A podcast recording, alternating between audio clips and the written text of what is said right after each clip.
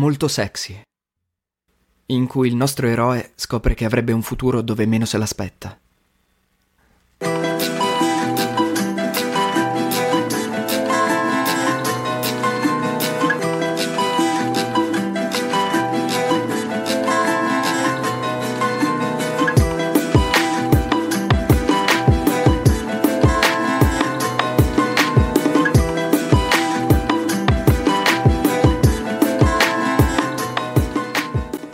Non so da che parte incominciare per descrivere Carlos. Anche retrospettivamente sono poco obiettivo. Non riesco a liberarmi di una serie di inibizioni. Forse gelosie sotterranee. Forse rimpianti inconfessabili. Non lo so. Proverò intanto a descrivere il suo aspetto fisico, come se lo avessi ancora davanti. Carlos ha 32 anni ed è un capoverdiano tipico. È molto alto, forse troppo alto, più di 1,90 m. Su quelle ossa lunghe si innesta una muscolatura possente, ma naturale. Non frutto di palestra, così soda che sembra scolpita nel legno. Le sue spalle sono larghe, forse troppo larghe, squadrate. Squadrato è pure il suo viso, con la mascella volitiva, una fossetta in mezzo al mento, gli zigomi pronunciati, il naso leggermente schiacciato ma sottile, gli occhi allungati con le iridi di un colore mai visto, tra il bronzo e l'oro. Le sopracciglia diritte, marcate, gli danno un'aria perennemente imbronciata. I capelli foltissimi di un castano scuro, attorcigliati in riccioli stretti e allungati, tipo rasta per intenderci, formano sulla sua testa una specie di copricapo irsuto e gli danno un aspetto a metà tra un riccio di mare e un pastore bergamasco.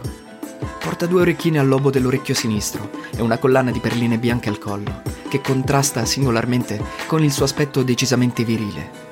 Veste in modo casual, magliette non troppo aderenti, jeans strategicamente sdruciti e scarpe da ginnastica. Il tutto rigorosamente non di marca.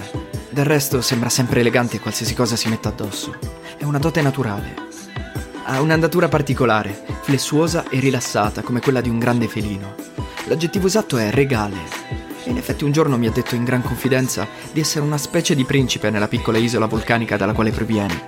Brava, Dimenticavo, ha la pelle scura. Non scurissima, diciamo tipo caffè latte. Credo che nel complesso sia quello che le donne dalle mie parti definiscono un gran figo. Nel caso specifico di Michelle, so per certo che non è il suo aspetto fisico ad averla attratta particolarmente, bensì le dimensioni del suo pene, per lei più appetibili di quelle di un normodotato come il sottoscritto. Sarà per questo che non riesco ancora ad avere un atteggiamento equanime nei suoi confronti neppure a distanza di tempo. Eppure è solido e simpatico, cameratesco e sincero. Molte cose mi piacciono di lui, compreso il suo accento esotico. Parla l'italiano in modo semplice ma corretto, anche perché è da parecchio tempo che si è trasferito in Italia, ma ha conservato la caratteristica inflessione un po' lamentosa del portoghese, sebbene la sua lingua nativa sia l'incomprensibile creolo capoverdiano. Fa lo scaricatore di cassette ai mercati generali, cosa che contribuisce a mantenerlo in forma. Il suo cruccio segreto, come mi ha detto in tutta sincerità, è la tentazione di cedere alle proposte di ingaggio come spogliarellista, che riceve continuamente dai locali notturni per signore single di Torino. È troppo orgoglioso per accettare, ma sono sicuro che finirà per farlo, perché le prospettive di guadagno come scaricatore sono troppo misere. Non credo che Michelle lo paghi, ma non ne sono sicuro e non voglio saperlo. Penso che lui la frequenti perché ne è affascinato, sia pure molto superficialmente, non essendo in grado di cogliere il retroterra modi del personaggio. In Italia lo ha seguito sua sorella Mayra, più vecchia di lui di un paio d'anni, alla quale è molto legato. Carlos non ne parla quasi mai, ma da quel poco che mi ha detto ho capito che esiste fra di loro un affetto profondo. Con me si comporta come un subalterno. Svolge le sue mansioni di bassa manovalanza con un impegno metodico, ed è abbastanza giudizioso da non strafare. Alla fine mi chiede come sono andato.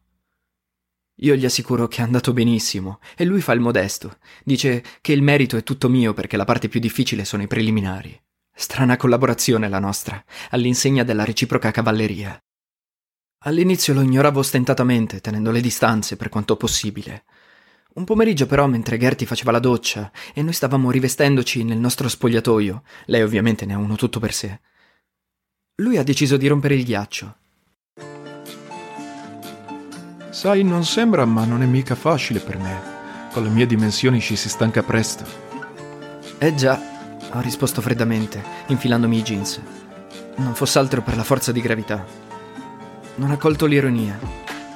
Ma la cosa peggiore è depilarmi il petto. Lei non sopporta i maschi pelosi.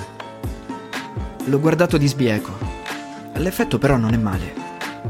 Il problema è che non posso usare il rasoio, lei non vuole. Dice che è il pelo che ricresce la buca. Me li fa strappare con quella porcheria che usano le donne. Cazzo. Vedo che capisci, che poi se la natura ci ha fatti pelosi un motivo ci sarà. Si è sistemato la camicia nei pantaloni con gesti pesanti. Sei intelligente tu, eppure bello. Sembri un principe. Grazie. Ha abbottonato la camicia sul suo torace enorme. Io sono religioso, sai. Lei per esempio mi ha chiesto di... eh, Sì, insomma, dei rapporti contro natura, ma le ho detto di no. Sono rimasto inginocchiato per 5 minuti a fingere di allacciarmi le Converse nel tentativo di dissimulare il colpo assai violento. Poi, colto da un salutare con atto di vomito, mi sono alzato in piedi e gli ho sorriso sportivamente. Hai fatto bene. Ma lei non pensa a te? In che senso? Ti lascia così senza farti niente. Cioè tu stai a guardare e basta. La conosci, no? Se glielo fai notare ti dice, ragazzo, le mani le hai, usale. Beh, sarà pure la più buona della città, ma questo non è giusto. Sai chi se ne frega della giustizia. E poi ti dirò, non sono per niente eccitato. Non è mica normale. No, in effetti non lo è. Ci ha pensato su un attimo e poi ha aggiunto, Senti, te lo dico come un fratello. Lascia perdere la roba. Ti fa male, lo vedi. Poi non ti viene più duro. Se lei è una tossica, mica devi per forza esserlo anche tu. Io vado a letto con lei, ma non mi sono mai fatto nemmeno una canna. Dammi retta, è meglio una birra. Mi ha dato un'amichevole zampata sulla spalla. Sono scoppiato a ridere e ho rinunciato a spiegargli che conosco afrodisiaci migliori dell'umiliazione. Poi mi ha detto solennemente, alzando il dito indice, Mi devi promettere che non ti farai più. Guarda che ti sorveglio, ci sono sempre anch'io con voi due. Se vedo che ti fai ancora ti riempio di botte. Ho riso di nuovo, ma stranamente mi sono sentito rassicurato da quella minaccia. Va bene, te lo prometto. Tu però picchiami se vedi che ci ricasco. Contaci. Domani ti porto del metadone, aiuta a fare meno di quella merda. Grazie. Se non bastasse ci sono le botte. Te ne darò tante da farti nero, principe, giuro. Dopo quella volta siamo diventati quasi amici. Quel bestione scalda un po' la mia vita.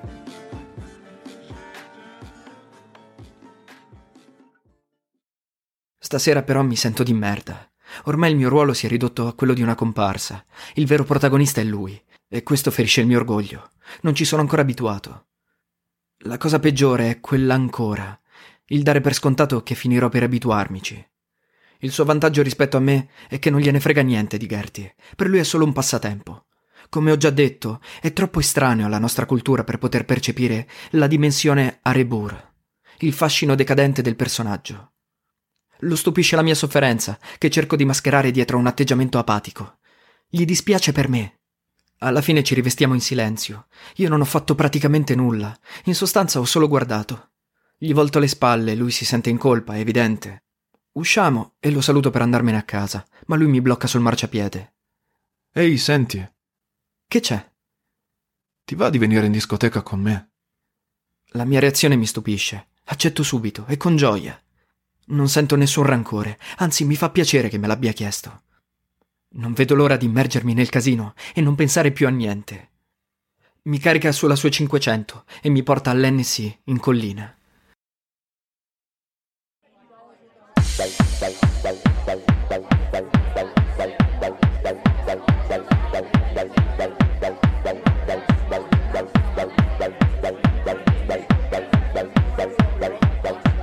Il locale è gremito.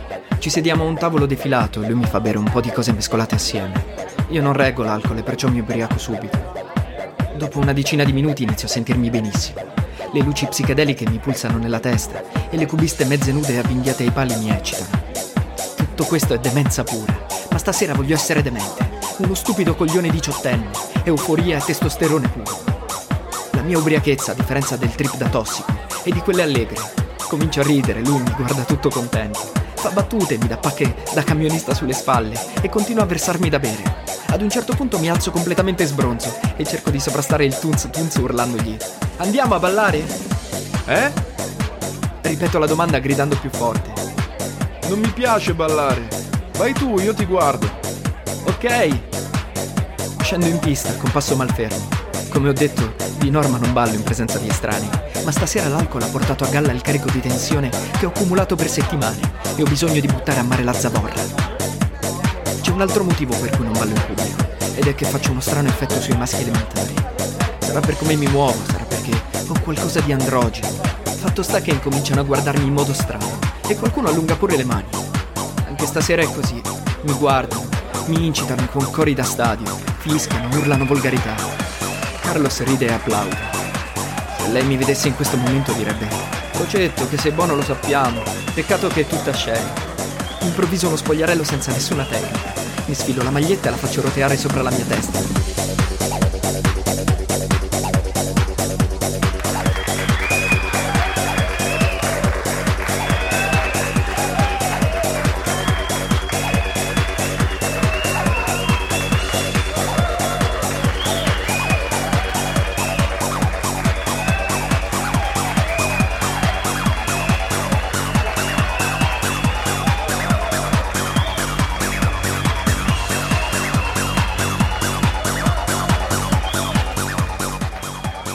Paio di minuti, tre o quattro tizi in prima fila mi si buttano addosso e caschiamo per terra con le gambe per aria, annaspando come aragoste.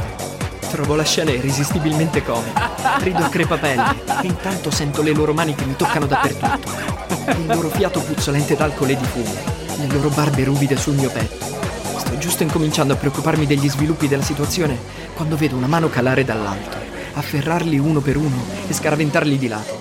Segue uno scambio di battute da veri gentleman cazzo vuoi, coglione? Chi minchia sei, la guardia del corpo? È quello che se lo incula. Frocio bastardo. Finale scontato. Urla, rissa, intervento dei buttafuori che, prevedibilmente, ci buttano fuori.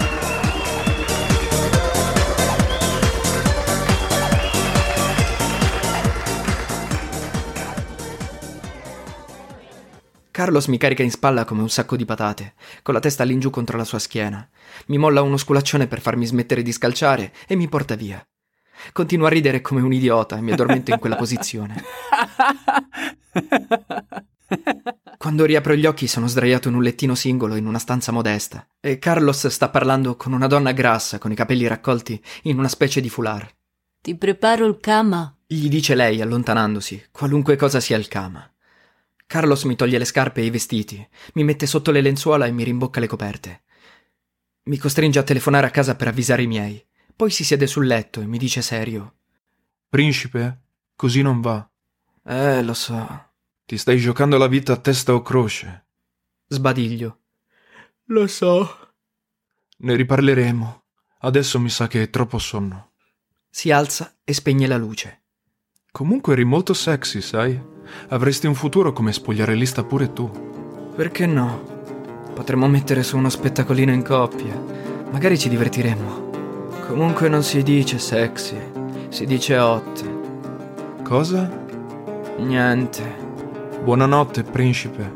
Esce dalla stanza e chiude la porta piano per non fare rumore. Quem mostrava caminho esse caminho passando bem.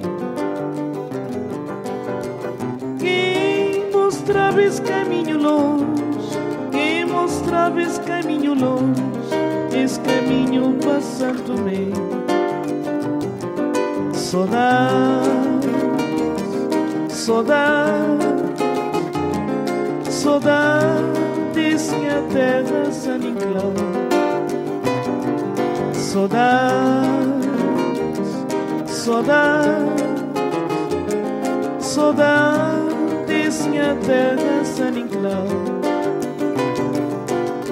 Se vou escrever, muito a escrever, se vou esquecer, muito a esquecer, até dia que vou voltar.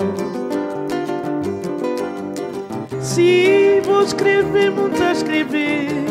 Se vou esquecer, muito a esquecer. Até dia que vou voltar.